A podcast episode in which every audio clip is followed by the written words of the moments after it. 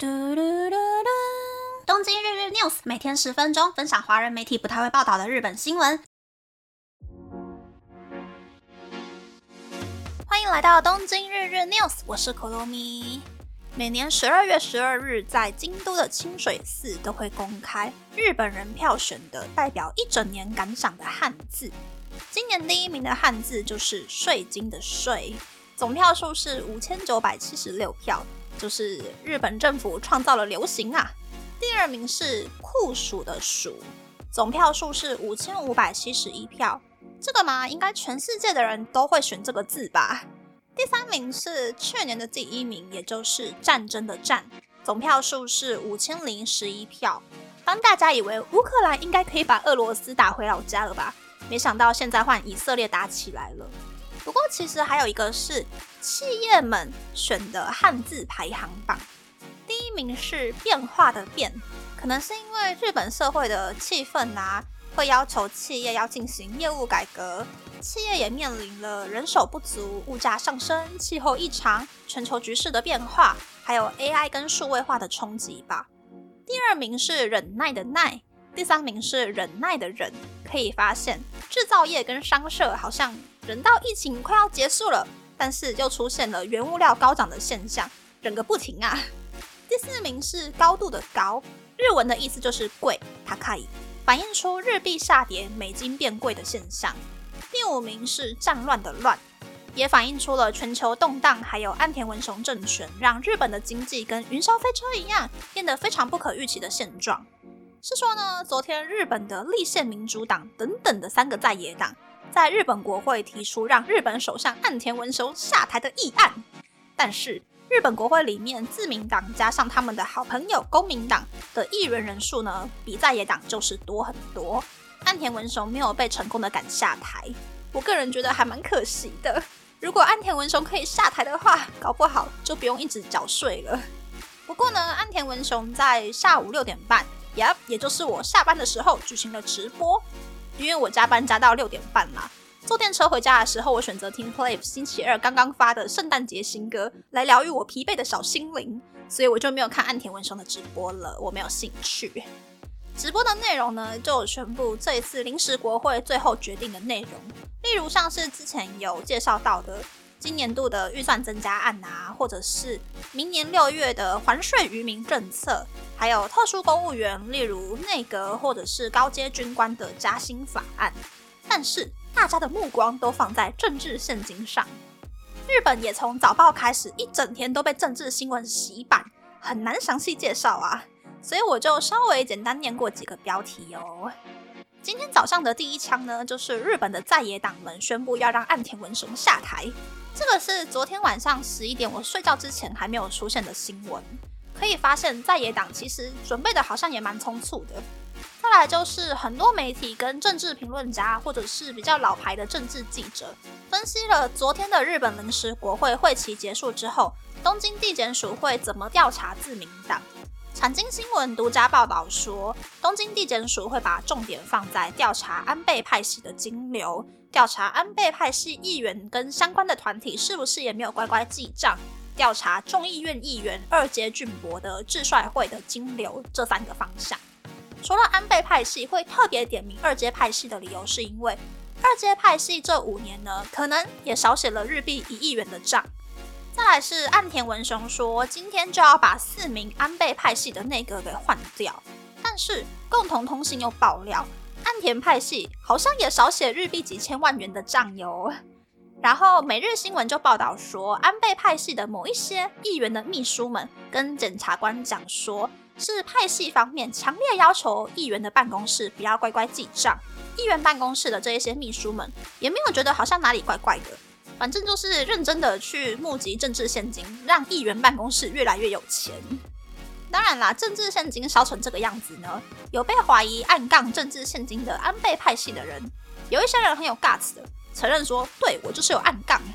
也有一些人虽然没有承认，但是已经自行提出要辞掉公务或者是党务。光是昨天就有三个人说要辞职了，但也是有人脸皮很厚啦，最后是被岸田文雄点名要换掉。例如，据说拿了日币一千万元的官房长官松野博一。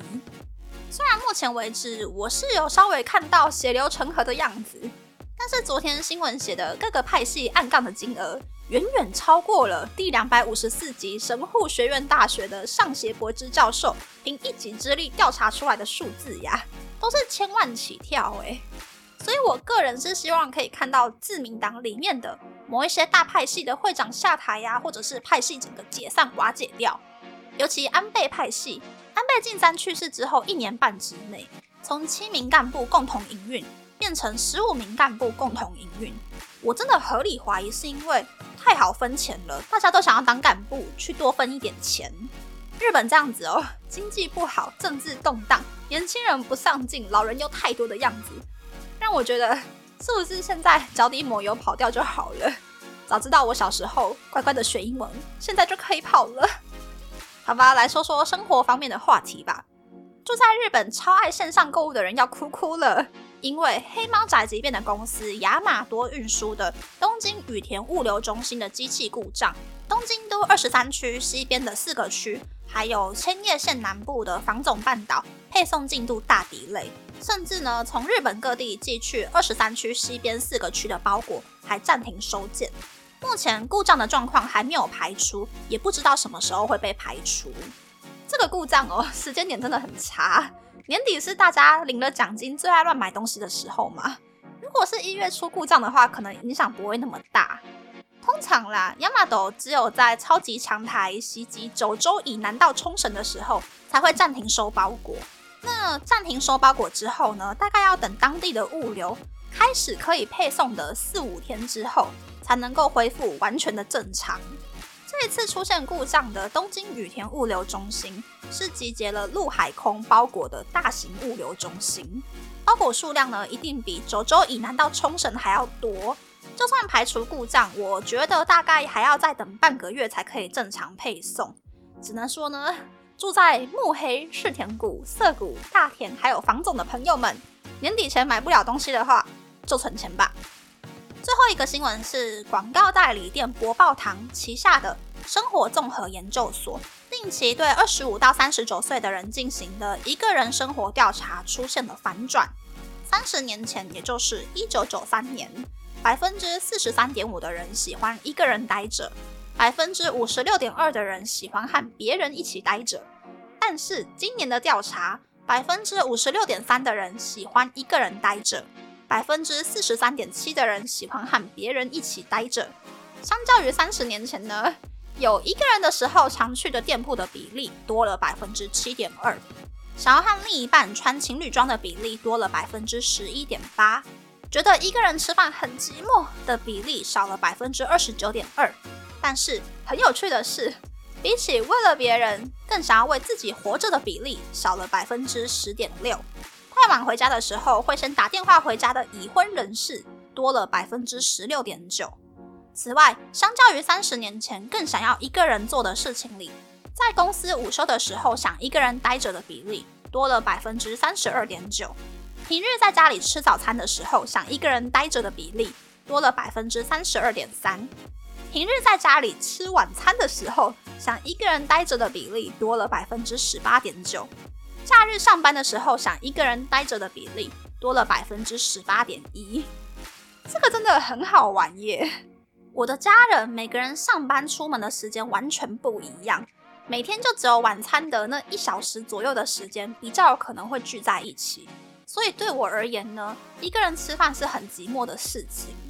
我到现在也还是会算着家里吃晚餐的时间打电话回去，一边聊天一边吃饭。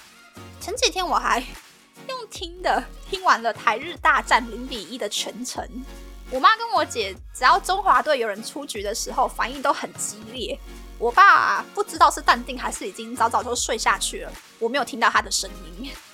我大概是疫情过后才习惯一个人在公司吃午餐吧，然后现在吃饭没有配手机或者是电脑的话，我就吃不下去了。不过我觉得能够一个人待着，然后又可以没有负担的和别人交流的人，在人际方面的压力应该会比较少，心理状态可能也会比较健康吧。我觉得这样子的人是我比较羡慕的样子。我大概从去年底跳槽到现在的公司上班之后，开始面对很多出席人数超过五个人的场合，我就发现说，连我总共超过三个人之后呢，我就不太想要说话了。超过十个人的时候呢，我就会自动变成小透明，完全不说话。如果硬要跟很多人交流的话，我的疲劳程度会多个三四倍吧。但是其实要多多交流，提供一些新观点还有意见的场合，能够发出声音会比较好一点吧。我可能要练习接受面对很多人的压力。